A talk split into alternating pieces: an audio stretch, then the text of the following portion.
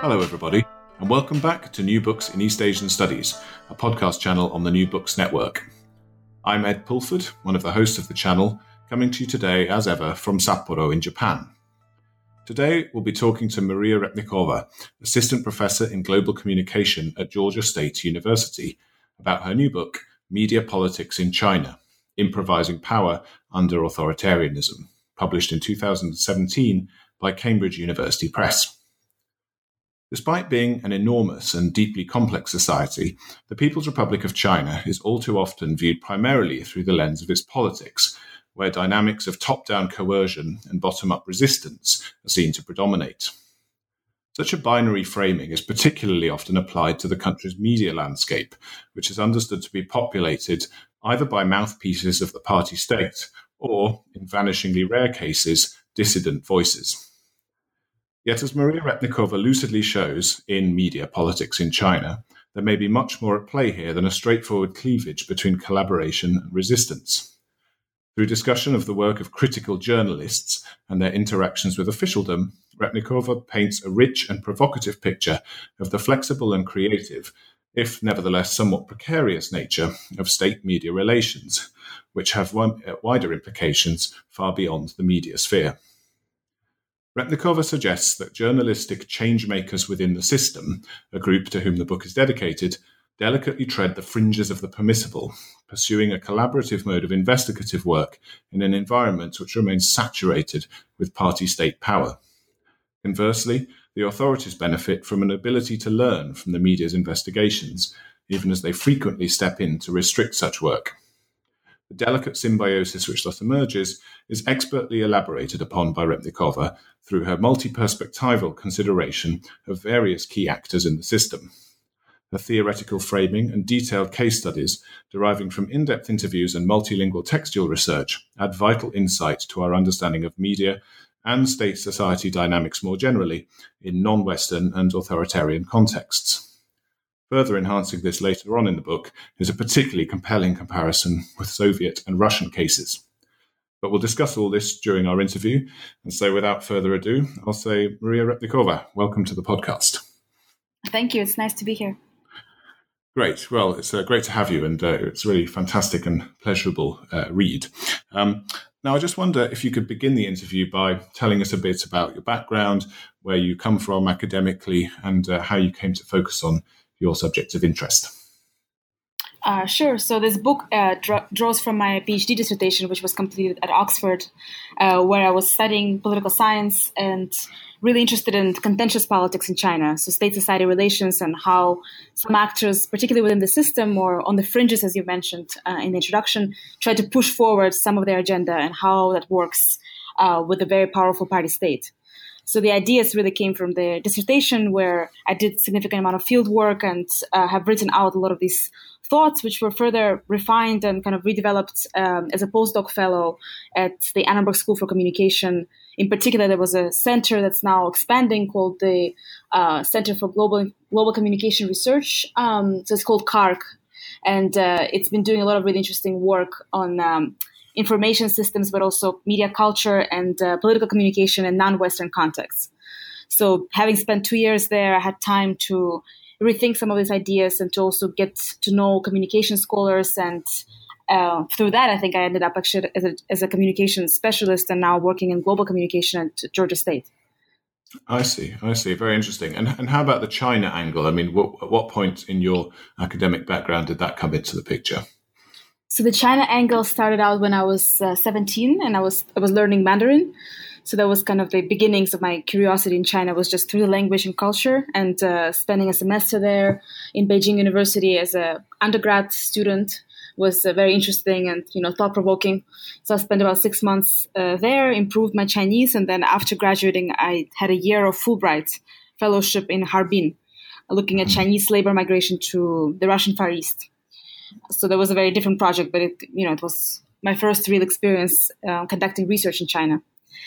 And from there, I went on to Oxford to do the PhD. Oh, I see. I see. That's uh, well. That's uh, that's great. Yes, I think time spent in the country is often a, a real spur for a, a, deeper interest in uh, in the place. I mean, it's uh, always a an intriguing uh, place to spend periods of time, especially at these formative early years. Um, so I just wonder about also the transformation of the, the manuscript of the text from your PhD. Uh, as you say, it, it came from uh, the thesis that you wrote at Oxford. Um, could you say a little bit about the process of turning it from a PhD dissertation into a book? I know as a, as a sort of matter of tradecraft, this is something that's, that may be quite interesting to our listeners. How much needed to change and what did you find the most challenging aspects of, of making that transformation from dissertation into book?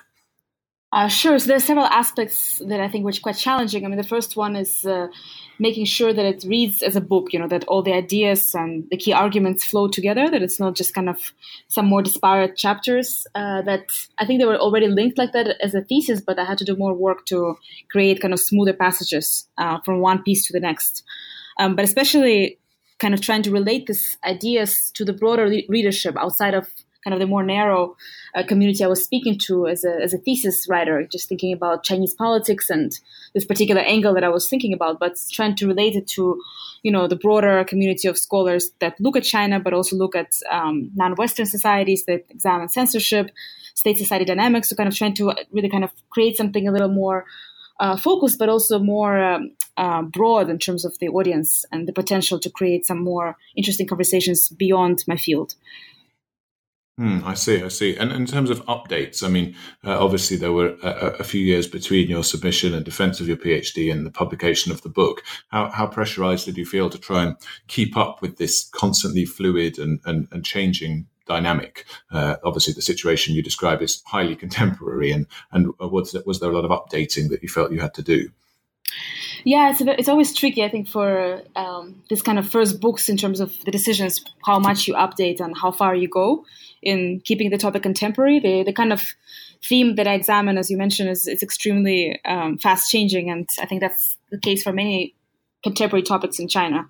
So if you continue to update it, and, and you know until the very day, you, you can you can pretty much keep updating it for the rest of your life, you know, and never finish the book. Mm-hmm.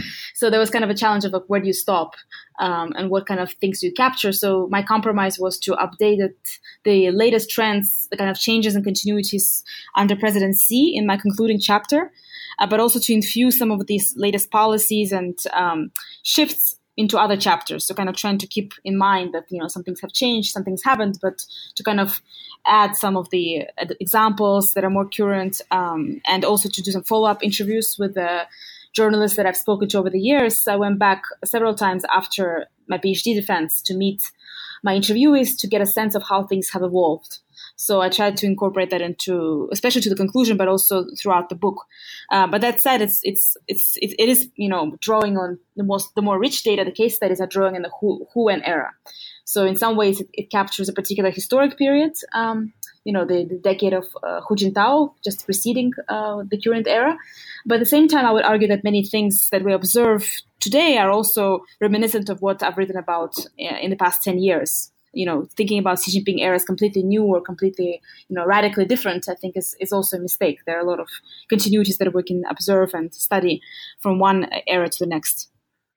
Yeah, I think that's I think that's a very good point, and I think that that comes through very clearly in the book, and and actually so much of the richness of the book is the is the conceptual framing and the and the whole uh, picture of a, a, model for understanding uh, journalist uh, uh society and and uh, uh, official relationships uh, in China. And so, actually, I think um, that that richer framework that you provide could be applied in, in, in many contexts as you show. So, so I think that works really well. Um, but now we know something about how the book came about and, and, and, and, how it evolved out of the thesis. Perhaps we could jump right into to the actual content. Um, now, it's structured uh, in a way which I found extremely uh, satisfying and, and, engaging to read uh, as the argument kind of builds uh, through the, the four major parts. Uh, each part comprises two chapters. So, uh, for an East Asian context, you've got an auspicious eight chapters there, which is obviously very pleasing, um, beginning with a, a, conceptual and theoretical introduction, followed by a description of the more precise dynamics of relations between state and media actors, then some concrete examples of how these play out in practice, and finally comparisons of the material which you've elaborated in the in the first uh, three parts of the book with other contexts, notably those of Russia and the Soviet Union. So uh, perhaps we can begin with the first section in which you kind of establish everything, the, the, the section entitled Conceptual and Theoretical Frameworks.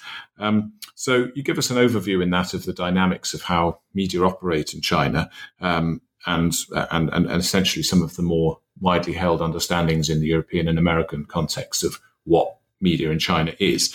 Um, now, perhaps you could say something about how you position your book in relation to some of these prevailing ideas uh, about uh, about about media in China in general. Uh, sure. So the book kind of starts out with uh, presenting this dichotomy of how Chinese media has been viewed and treated not just by um, sort of scholars, but also by analysts and observers, journalists that tend to talk about censorship, you know, propaganda, the kind of dark side of Chinese media which is not entirely surprising, of course, because Chinese media is heavily censored and it tends to be very much at the bottom of the list when it comes to press freedom rankings and so forth. So it's not surprising to see that that's how this issue tends to be uh, framed and addressed. So we see this very dark kind of uh, understanding of Chinese media as really kind of a servant to the party state, a really loyal servant to the party. And then we also see reports and um, other kind of scholarly works emerging and very much emphasizing this notion of dissidents or critics that perhaps might one day overturn the entire system. So the kind of actors that have very vocal and very much anti-party and so forth. So this dichotomy is something that I position my study sort of against or within, um, if you will, by talking about journalists and the genre of journalism, critical journalism, as I call it, which is sort of in between of this oppositional attitude towards the regime or complete control or kind of service to the party by media actors. So I, I talk about this genre as something that's contentious and important and representing of um, ideas coming from society for the public uh, the kind of issues they're concerned about are the issues that journalists are writing about. And yet these journalists are not entirely antagonistic. They're not risking their lives to change the system.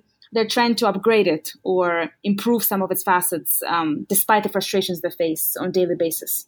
So that's kind of where you know the book uh, how it gets framed and positioned within the broader debate of how we think about chinese media um, and Chinese intellectuals more broadly in the popular discourses.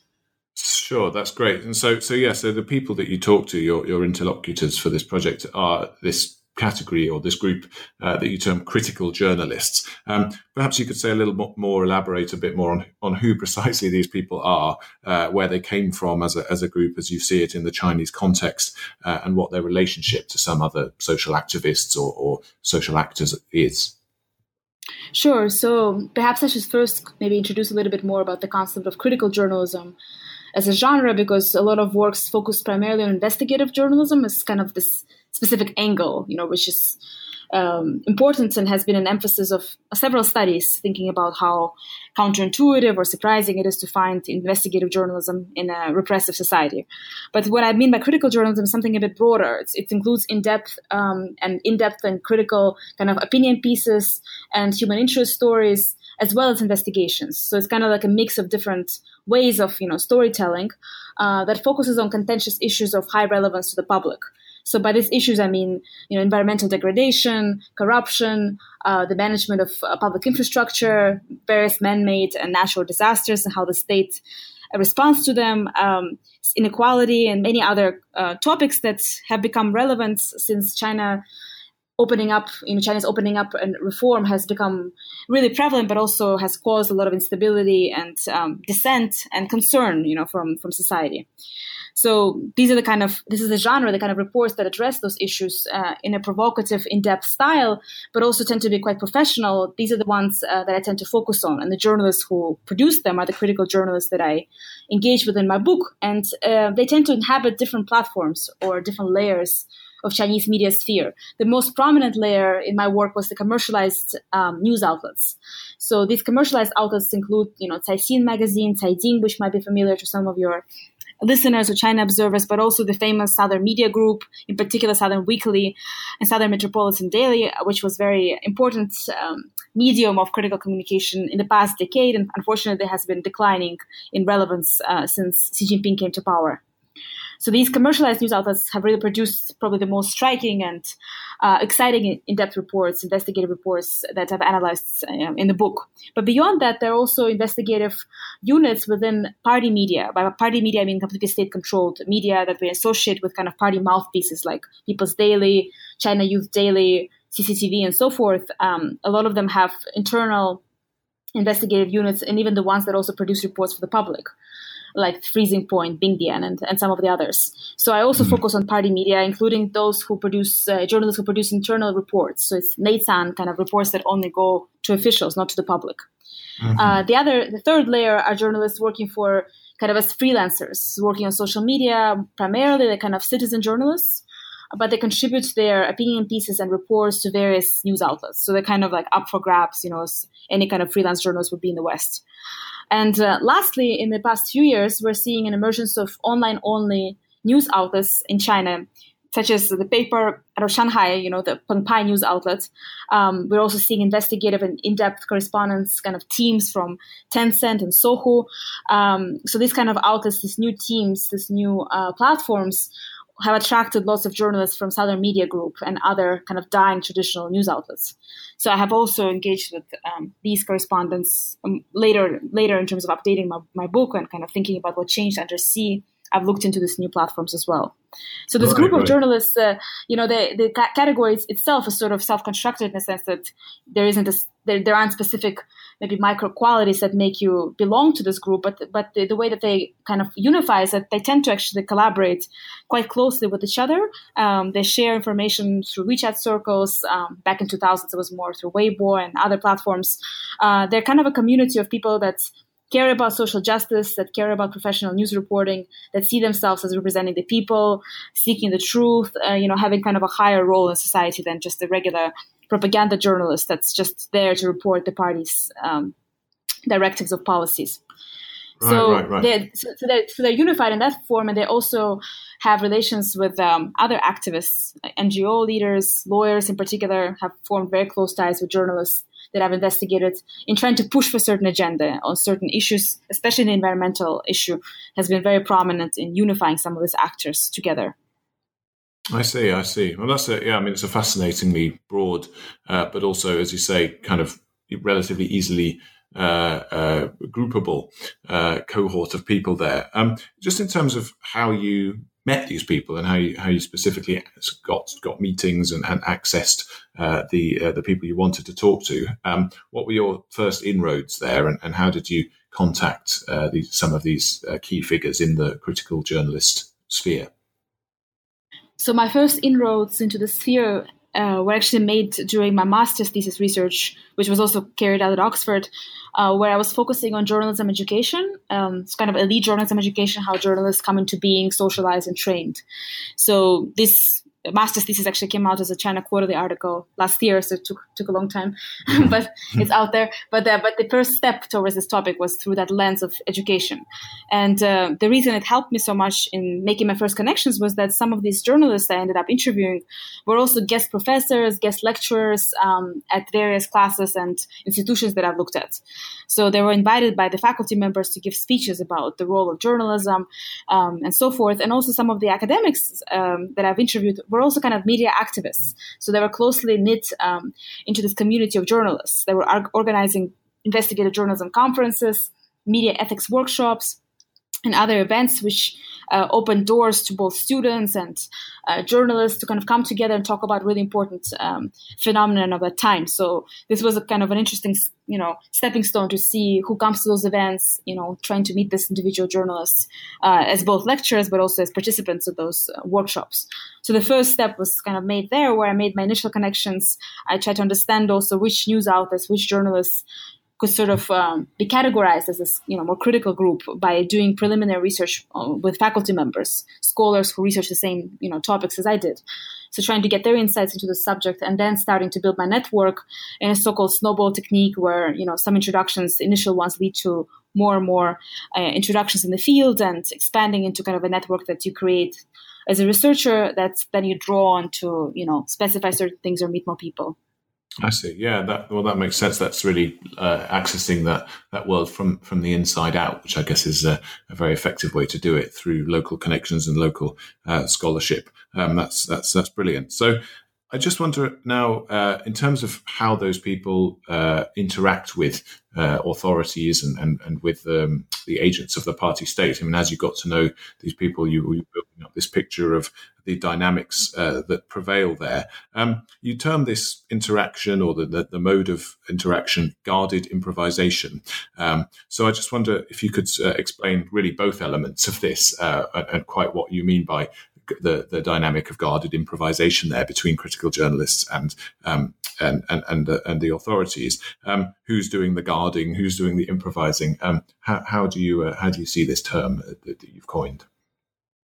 Um, yeah, so I, I, kind of describe this dynamic as uh, at a higher level, it's more of a flexible partnership where authorities and journalists are not necessarily going against each other, but they have kind of this fluid collaboration that um, fuses them together to work on certain issues to improve governance in some domains. But this improvements, this kind of uh, collaborative framework is also very, very flexible. And that's really how it gets sustained over time because the rules of the game are also clearly defined.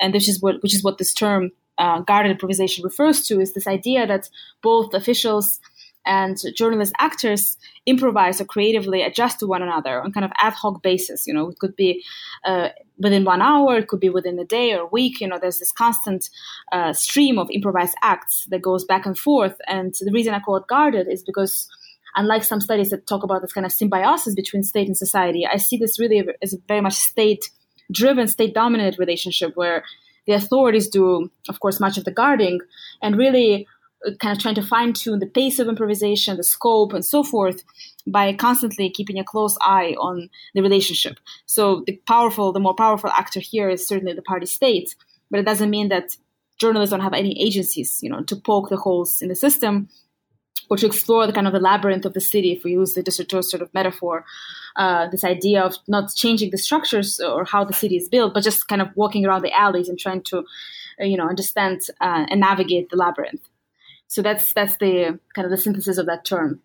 I see. I see. Yeah, no, that, that, that makes sense. Well, that, that leads us quite nicely on to uh, considering uh, part two of the book, the, the third and fourth chapters, um, which uh, deal with uh, the subjects you call, or the, the overall title, mutual objectives and routine dynamics. So you've hinted there at what the kind of goals of some of these critical journalists in their interactions and in their journalistic work um, are. But um, perhaps the, the, the initial thought might occur to people that this idea of mutual objectives seems somewhat incompatible, perhaps, with the idea that it's a fully state or a, very much a state dominated dynamic, as you say. Um, so, could, could, you say a little more about how the mutuality of what journalists and uh, agents of the party state are seeking, uh, how, how, that how that plays out in practice? Uh, is it is it really that they fully share um, the same ideas about what they're trying to achieve?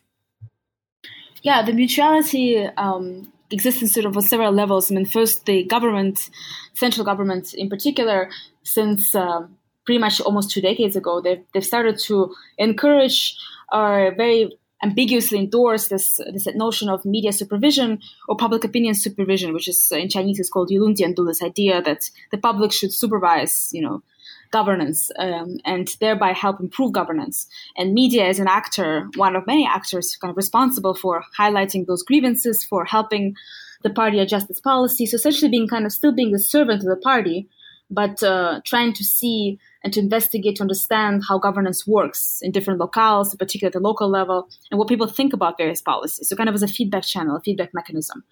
And that idea of feedback, um, it really speaks more broadly to Chinese political system, I think, which is still to this day, one could say is somewhat consultative. You know, it's, it's unlike the regime that we're seeing, for instance, in Russia and many other authoritarian systems. There's a real kind of obsession uh, by the Chinese party state to incorporate societal feedback into its governance. Um, plans and systems. And of course, now we're seeing more perverse effects of that with the surveillance system and kind of more obsessive, uh, you know, ideas turning into kind of perhaps more harmful mechanisms. But when it comes to journalism, it was sort of termed as one of these potential um, aids or tools for the party to understand, you know, what's, go- what, what's gone off wrong, what can be fixed, and it's also not particularly threatening because the encouragement is really very much stressed to be on local level issues only, uh, so not touching the central government, uh, not touching the system, and also really trying to be constructive in uh, in presenting critique. And by constructive, meaning really focusing on solutions, ways to fix problems, um, balanced tone. So basically, everything that's a little more harmonious, you know, to use the Chinese words, right? so, sure, sure. Which, which is which is in, in and of itself is quite limiting. So mm-hmm. that's the that's the side of the the government. And then on the side of journalists, uh, even though we often think of journalists as in the Western context as only trying to kind of expose the truth and sort of be this again this kind of adversary of the state, in the Chinese context, a lot of journalists talked about the notion of gradual change, the kind of step by step piecemeal approach to political change, uh, as partially kind of a compromise that the fact that there isn't really another way, right? Because since the Tiananmen um, incident, if you will, that you know there were, there's been a lot of kind of forced compromises that have been made. You know, if you want to stay and be active in the system, you have to subdue yourself to certain roles that are less controversial. So part of it is certainly a compromise, a self-censored kind of compromise uh, of survival. But there are also kind of idealistic goals that have been embedded in some of these discourses in terms of intellectuals kind of worrying about the system, you know, working with the party, with the government, trying to improve the system. This idea of improvement um, and this notion that as journalists, they could be concerned also with solutions, with constructive tone, with some kind of a future-oriented, you know, reporting, which in fact has actually turned into sort of a genre of its own, also in Western context, a solution-based journalism. So that's that's sort of that's where the congruent kind of theme lies. That both of them see this journalism and uh, critical reporting and investigative journalism as a potential kind of agent of change, but an agent of change in a very gradual and within the system way. Uh, but of course, you know, journalists often have very different ideas about what this change really entails on a daily basis, which issues should or should not be addressed, and that's where the conflict comes in. That's where the tension is, and the kind of improvisation um, steps in. Sure. Well, that yeah, that that uh, that makes that makes a lot of sense. Um, but it does it does uh, really emerge, and and, uh, and you uh, elaborate pretty effectively that this is ultimately a dynamic in which the party state comes out on top. You know, in the end, even if there is a, a shared set of objectives here, if there's mutual contribution towards the idea that you're improving society, well, if the ultimate goal of uh, improving improving the way society works um, is ultimately to buttress the, the party's hold on power. You know, essentially, I guess uh, one of the objectives that uh, uh, agents of the party state might have in trying to improve the lot of, of the people more broadly, viewed cynically, is to make sure that the party retains its grip on on power. So it's uh, it's it's certainly one in which you can imagine journalists themselves feel it's uh, immensely immensely challenging work to kind of sustain the energy and and and and, and keep dedication to the idea of, of improving the system from within, um, as you put it. Um, you have to that, you describe uh, how they have to deal with lost stories, which are pulled after they've put a lot of work into it, or or efforts that they make to, to try and outmaneuver or outrun censorship efforts. Um, I just wonder, in terms of the personalities that you were talking to, the critical journalists themselves. These must, or at least that one would one would think that these are pretty courageous and and, and strong people. Um, what kind of characters emerged uh, as you as you were talking to uh, your various uh, interlocutors during during this project? Yeah, part of the attraction of this project and the energy to sustain the research, I think, really is the kind of uh, character of the interlocutors. You know, in many ways, uh, the kind of courage you you noted, but also perseverance, you know, a real sense of patience and uh, oftentimes this sort of melancholic optimism, right? This idea that yes, things are not right and there's a lot of frustration, oftentimes even anger, but there's still this kind of push forward. You know, whatever we're doing, we have to keep going and finding other ways. And you can even see this now under President Xi, where some of the people I, I interviewed have shifted gears and turned into kind of social enterprises or other forms of communicating or galvanizing on social causes. But even though they, some of them dropped, you know, from traditional journalism sphere, they're still kind of finding spark and finding ways to make change or to at least, you know, in their ways make some impact. So I, I found this sort of yeah, the courage, but also res- resilience, really very impressive. And that's something that really struck me throughout this research. And every time I go back, I still see the resilience there, despite the changing circumstances just in terms of what they're dealing with, you know, the the uh, kinds of measures. I mean, perhaps uh, we could just paint a, slightly better picture of, of what sort of censorship measures are taken by um, by by the, the authorities when it comes to keeping a lid on on certain kinds of journalistic coverage? I mean, what what kind of uh, challenges are they dealing with on a day to day basis? Yeah, the challenges are really quite diverse, and even though we often hear primarily about content filtering online, the Great Firewall is being this really uh, popular theme that um, is emphasized all over. When it comes to journalism itself, there are different tactics that are deployed at once by Chinese authorities. And what I found is that one of the most popular tactics is actually not post factum, but kind of preemptive censorship. So this takes form of uh, directives that tell journalists to only write positive stories, you know, to kind of frame things in positive ways. Uh, some of them tell them tell them not to write anything outside of the Xinhua News, the official news agency's version of events. Uh, others tell them that they can report but not discuss a certain issue. And then, of course, there's the complete blackout, or sort of you cannot report or discuss the issue. So there are different strategies, you know, different types of uh, directives that come through, and uh, the kind of percentage or the scope of stories that are making it into print has been sort of kept at the constant of 50%. You know, journalists would say, oh, about half the stories don't make it. Half, kind of, it's like a 50% chance, you know, if something goes through or not. Of course, that's not a statistical number, you know, that's been verified by reading every report. I think it's impossible to really quantify it, but uh, it tells you that, you know, the sentiment is that, you know, there's some chances that it's about half and half. And the biggest frustration is that journalists invest a lot of time into preparing you know the investigations and the reports uh, you know spending time in the field and so forth and then being told in the middle of their work that they cannot publish it publish a story. So it's it's this kind of cut that happens really in the middle of the task that they find extremely uh, challenging to take because that's something that you already feel really invested in and um, embedded into the particular case. And yeah that's that's i think one of the hardest things that they, they face on a daily basis yeah, that does sound like a, an extraordinary, extraordinarily challenging and, and pretty demoralising uh, situation to deal with. So, uh, as it, as you say, these must be some pretty pretty resilient uh, resilient people. Um, moving on, perhaps we can look at the uh, specific case studies that you uh, describe and, and, and, discuss in depth, uh, which really give us a, a, fuller picture of how these uh, kind of relationships operate in practice. Um, in, in part three of the book, Crisis Events, you, you discuss both uh, one particular large scale event, that around the Wenchuan earthquake, uh, which happened in Sichuan. Uh, in 2008, if I'm correct there, and then following that, more a more longue durée general uh, trend of how journalistic coverage of coal mining safety and, and, and, and accidents in coal mines uh, unfolded during the uh, Hu Jintao, Wen Jiabao era. Um, so uh, perhaps you could say something about how these two cases uh, bring out different facets of, of what complex role the media is playing in relation to uh, the party state's management of these of these crisis events. Sure. So these cases really kind of illuminate the dynamics that I talk about in the first few chapters. This notion of guarded improvisation is underpinning the relationship between journalists and the party, and you see that in the case of the Wenchuan earthquake, uh, with the party at first being, you know, very reluctant to open up information to allow any media to report on this. Uh, you know, unimaginably tragic um, disaster. And then journalists themselves kind of being the first to improvise. In this case, many journalists were already in the field or on their way there when they got the directive to not report. So they actually ended up reporting first and breaking the directive, you know, at the beginning. So they were the first to initiate the improvisation in this case.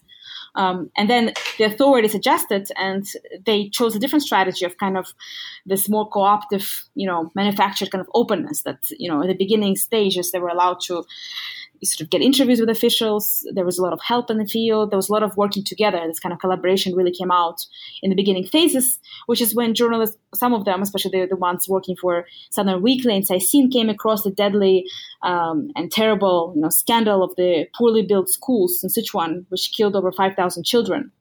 So this this would became the scandal of this earthquake. It wasn't um, as much just the overarching event, which was horrible, but it's more the kind of man-made factors behind the school collapse.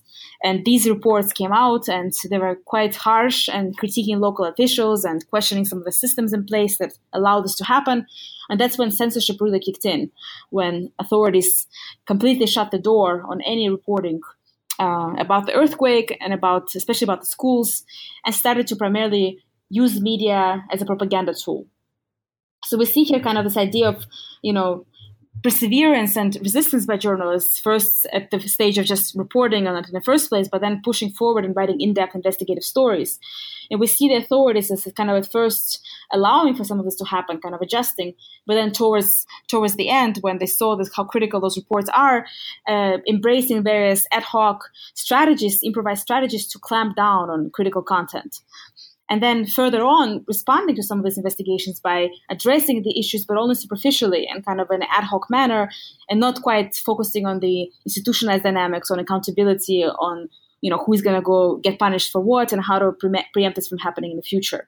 So this this really showcases kind of like both the strength of uh, critical journalism and I think the power of civil society more broadly in the case of such a large disaster, but also the weakness that once a certain window is shut, it's very hard to reopen it again and to ask further questions. So that that's sensitivity there. Yeah, in terms of the schools, this this very specific example, which I think would have stuck in a lot of people's minds from that time, from the from the earthquake and the these the the build so many buildings, public buildings like schools, which collapsed uh, during uh, during the quake. Um, I mean, was it the case that the central party authorities, the national level uh, uh officials, didn't would just have not been aware at all? Was it was it the case that they were using journalists and, and, the investigations, as you say, from uh, Caixin or, or, or the Southern Media Group, um, to to actually learn uh, things that to them were previously unknown that local officials were covering up and, and, and concealing. Um, is that would you say that was one uh, way in which the, the, sort of state was benefiting from the work of, of critical journalists?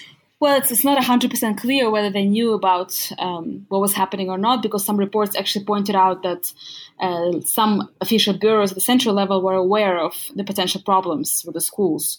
But, you know, there are so many problems that this, the government is dealing with that it's quite possible they didn't pay close attention to it or overlooked it in favor of other issues. So this report has definitely illuminated the extent of the issue and, of course, the tragic consequences and how all of this came about. But I think the word benefited might be a little bit of a stretch because, in a sense, um, the government also lost face, right, as part of this investigation. They were they they they kind of came out looking not very responsible and you know questioned by the public. But the important thing here is that the majority of reports blamed local officials. So the responsibility really fell on local authorities, and central government immediately embraced this kind of uh, potential for image making, for appearing as uh, responsive by rebuilding the schools, sending delegations there, you know, speaking to the public, creating this imagery that you know they're really managing the crisis well. So you know they kind of went. Mm. Um, not unpunished, but it sort of came out of this not necessarily looking as bad as perhaps we would expect the government, you know, at the highest levels to look like in a Western democracy, for instance.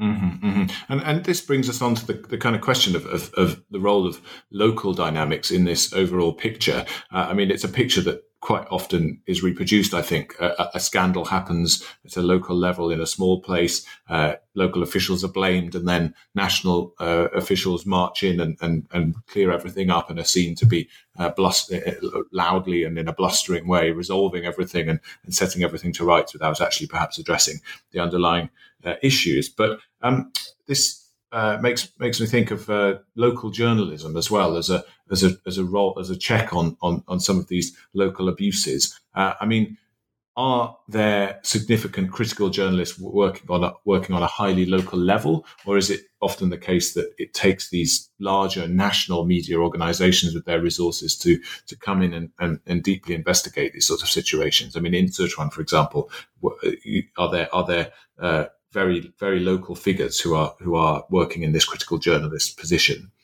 Well, the thing with many of these journalists is that they they kind of are local because they're working, you know, they're based at particular locales, like at the provincial level.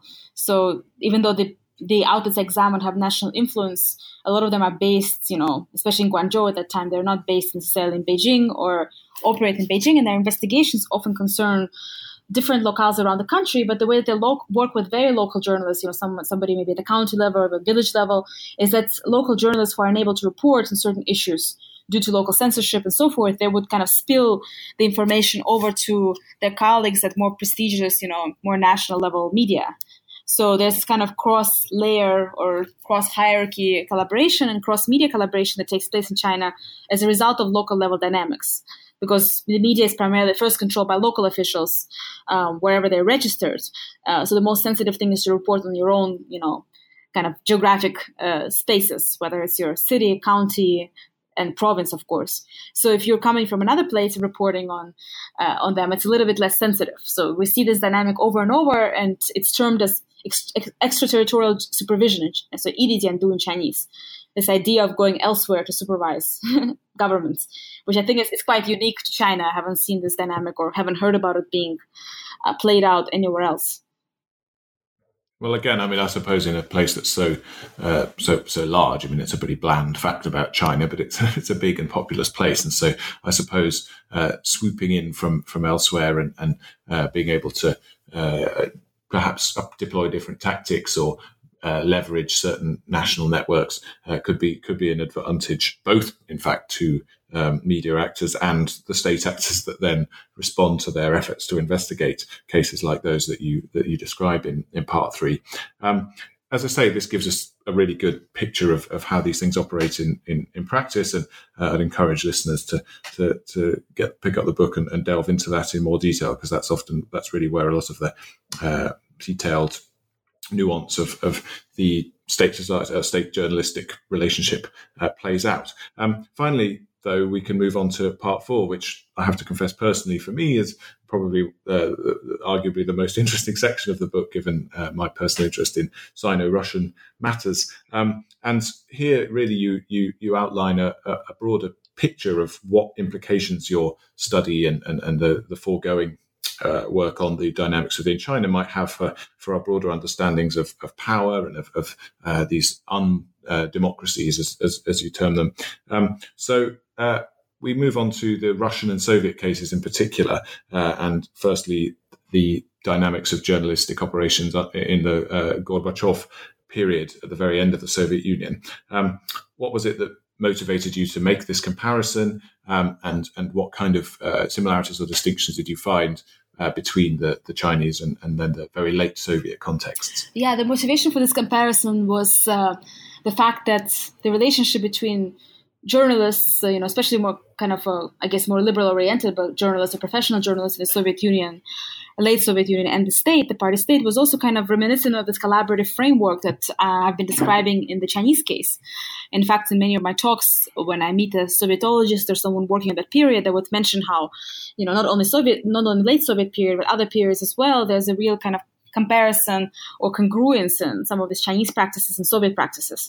But uh, the relationship really broke down um, under Gorbachev, where journalists ended up galvanizing the broader society against the system at large. So this idea of the breakdown has been really alarming to the Chinese party state, and the Soviet Union has been used as an example to understand how to prevent this collapse from happening in China. So I thought this was really fascinating how this is kind of an anti-model in a sense for China, and I wanted to understand through the comparison why, you know, what kind of features were lacking or what sort of perhaps characteristics uh, were not there that ended up yielding this kind of outcome that was very different from China. So in the Soviet case, I looked at both this notion of collaboration and um, how the media has managed this idea of improvisation that we see in China. And I found that the collaborative element was very weak uh, because really it was this idea of collaboration at the beginning of Gorbachev um, period, but then journalists were overpowering the state. You know, they were given too much power, and there wasn't enough of this guarded nature of the relationship that we see in China. So a lot of censorship came too late or not at all. So kind of signaling to journalists they can do whatever they want, um, and there wasn't enough of the back and forth kind of intermingling uh, between journalists and authorities to prevent this relationship from falling apart. There was kind of a door wide open, you know, not only to journalists, but also to the public and critics and dissidents and all kinds of voices that were submerged in the past, and then not really quite keeping the lid on that door, sort of letting it devolve and become its own force, almost, yeah, pretty much separated from the state.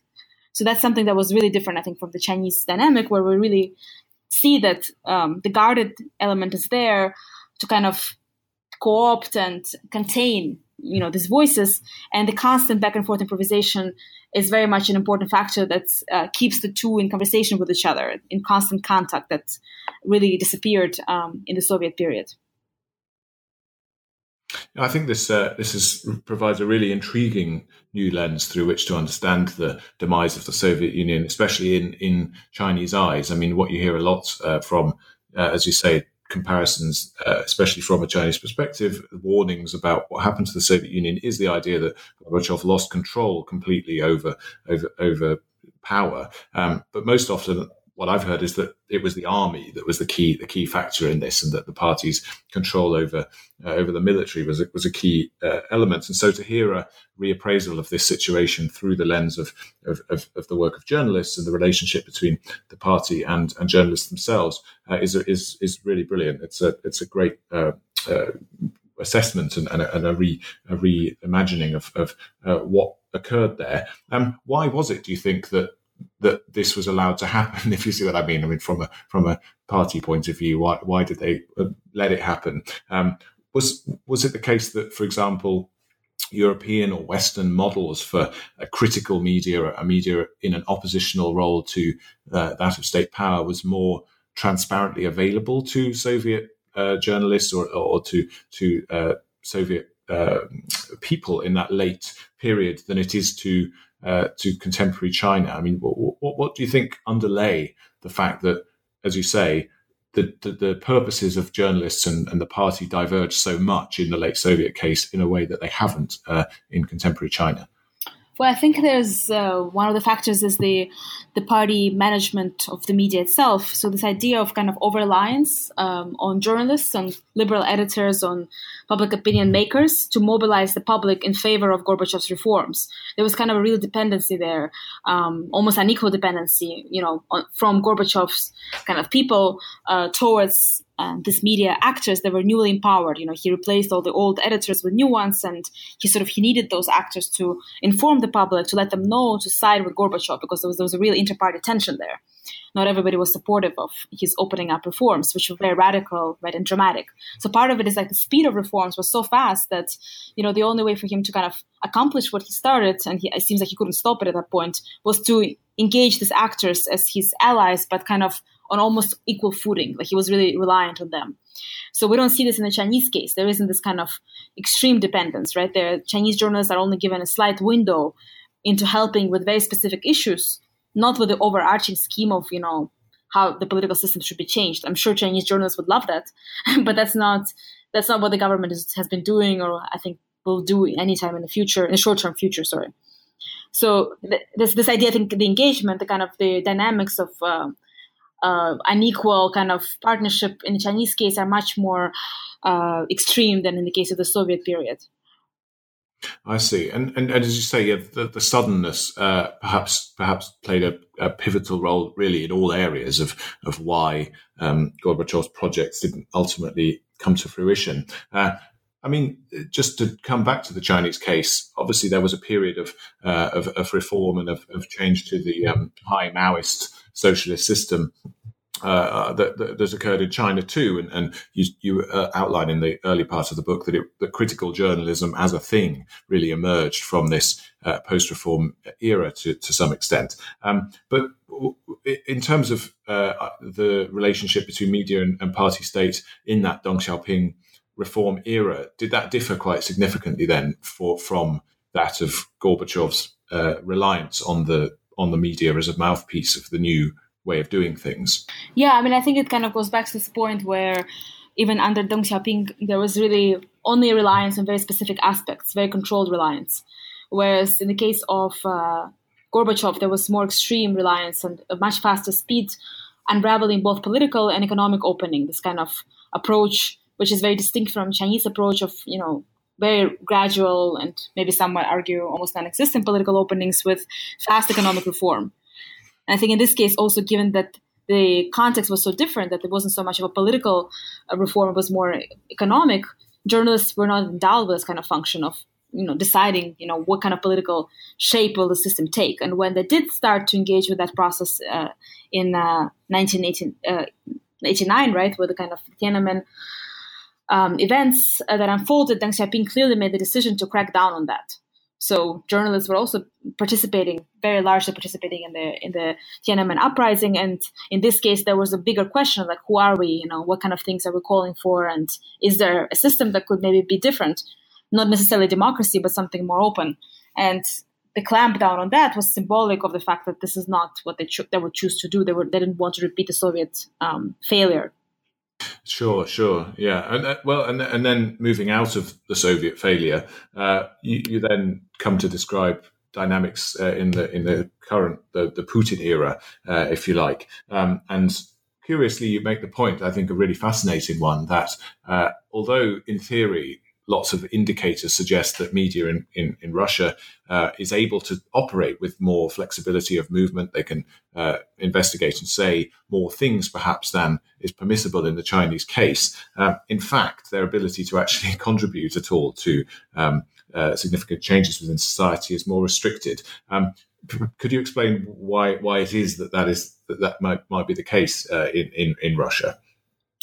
Yeah, in Russia, we see this uh, relationship as more of a sort of disjointed coexistence uh, between these two actors, a tense, a much more tense and uh, distant relationship than we observe in the Chinese case, with the government under Putin uh, treating these critical voices as more of a facade or kind of a symbol of openness, like both domestically but also to the West. This idea of having, you know, press freedom or of having diverse voices within the, in the system, of having dissidents, is something that kind of uh, allows, um, you know, one to claim a democracy, at least symbolically, to the wider public. You know, which really points to much cynicism, right, permeating the Russian uh, political system. So not really giving much uh, thought or intentional kind of engagement uh, with these sort of uh, news outlets or journalists working for them. And the journalists on their end um, associating themselves with opposition, uh, opposition that's kind of playing this role that of creating a more dynamic political system than is the case otherwise, uh, rather than some kind of collaborators or, you know, fluid partners or whatever you call them. And there are many reasons, I think, for why they choose to be more radical. Um, I think one of them is the sort of historic reason of having had the experience of you know Gorbachev's era and also the 90s, which was very turbulent and um, problematic, arguably for media freedom as well. But at least they had a lot of space to test out the boundaries, to you know permeate various powerful circles, and to get certain things done. Whereas under Putin, a lot of that space has been really um, you know taken out or shut down basically by the regime. So having kind of that historic legacy, very different from China, I think is an important distinction. But also uh, having this idea that you know change or political change really has to be more radical. I think most of the people I spoke to in Moscow who work for those outlets, they don't see themselves as you know satisfied with any sort of half change or partial openings. They really expect something bigger as a, as a positive thing and that as the only outcome that's that's you know sufficient as satisfactory which is very different again from the kind of expectations that chinese journalists allow themselves to have mm-hmm, mm-hmm. yeah that that that that, uh, that that's, that's very interesting and i think it's consistent with the broader picture of sort of postmodern fragmentation and, and cynicism, as you say, that uh, that we that we might have of, of, of, Russian society and the sort of media and idea landscape at large uh, under under Putin. Um, so I, I think uh, I, I, guess I would also be curious. I'd also be curious to know um, how uh, this this fragmentation uh, doesn't prevail in the Chinese context. I mean, as you say, one of the issues, is, in addition to the fact that the media is pretty much completely isolated and cut off from uh, access to power of any kind is the fact that they're also confronted with a public who seem indifferent, cynical, not really to care much about uh, a lot of what the, the, more critical news sources like Novaya Gazeta or uh, or TV Rain or some of these other critical outlets are saying. Um, what, is there a difference in the Chinese public's attitude towards their own media? I mean, why, why, why might it be, do you think, that this, this sort of cynicism hasn't emerged uh, when what the Chinese public uh, readership are, are dealing with is a similarly sort of um, controlled or, or, or uh, um, managed media product? Yeah, the cynicism question is very interesting. Uh, absolutely, in the Russian case, we see a real dense cynicism. And I think the best work that engages with that is uh, the work by Natalia Rudakova, Losing Pravda, where she goes into much detail about how the cynicism has emerged and actually, in her view, destroyed journalism as a profession. Um, in the case of China, while I was studying this, this phenomenon and looking at these particular actors, critical journalists, I found that they were quite popular, you know, with the public. That they had a really large following on social media. Uh, they saw themselves as largely respected, um, admired, and um, having kind of a wider societal role. That's kind of how many of them depicted themselves or positioned themselves. Some of these editors of more liberal Chinese media enjoy, you know, thousands of millions of followers. So there's a real kind of uh, momentum, not just not a narrow following, but a really larger kind of um, respect for what they do. Uh, that said, I think some things may be shifting, or perhaps there are two things happening at the same time in the Chinese context where recent statistics show that the media, kind of as an institution overall, is losing uh, trust of the public. So the public is becoming more cynical towards political institutions in China more broadly, and media is one of them. And actually, uh, there's more cynicism towards the media than towards some of the other institutions. So there's this kind of um, phenomenon happening as well. But I think part of it is that there's cynicism towards official media, towards propaganda, towards the kind of you know mainstream sort of uh, reporting that we often see in Chinese press uh, which may not necessarily reflect on the kind of more critical voices. Um, and then, of course, now we're also seeing social media effect with so many reports and just so much information uh, flooding Chinese web, where people have a lot of choices. You know, what they read, what what kind of things they access, which can also create some cynicism towards traditional media. But I think that mm-hmm. uh, some of this distinction here is that these actors, these journalists, they're they're not just journalists; they're kind of broader societal actors, and they're part of wider networks um, that they engage in, where they publicize information on their um, pages, you know, whether it's WeChat or Weibo or other sources, where it's not just the media is not their only base. It's often a source of income, it's reputation, but that's not the only platform that they engage in. And I think them as individuals, them as a group, as kind of part of a societal phenomenon of Chinese public sphere, there's still much respect for that.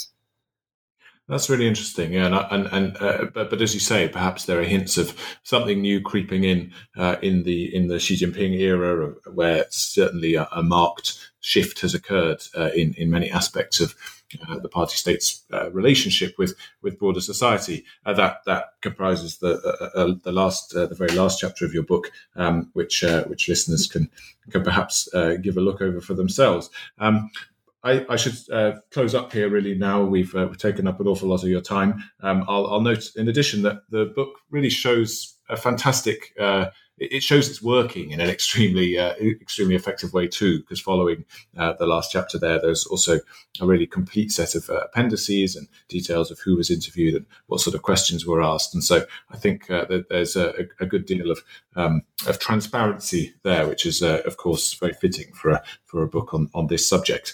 Um, but uh, Maria, we've taken up a lot of your time today, for which I, am extremely grateful. Um, I'd perhaps now like to ask the uh, the final traditional question of the New Books Network, which uh, concerns what it is you're working on at the moment. Um, what what sort of projects uh, do you have on the go currently?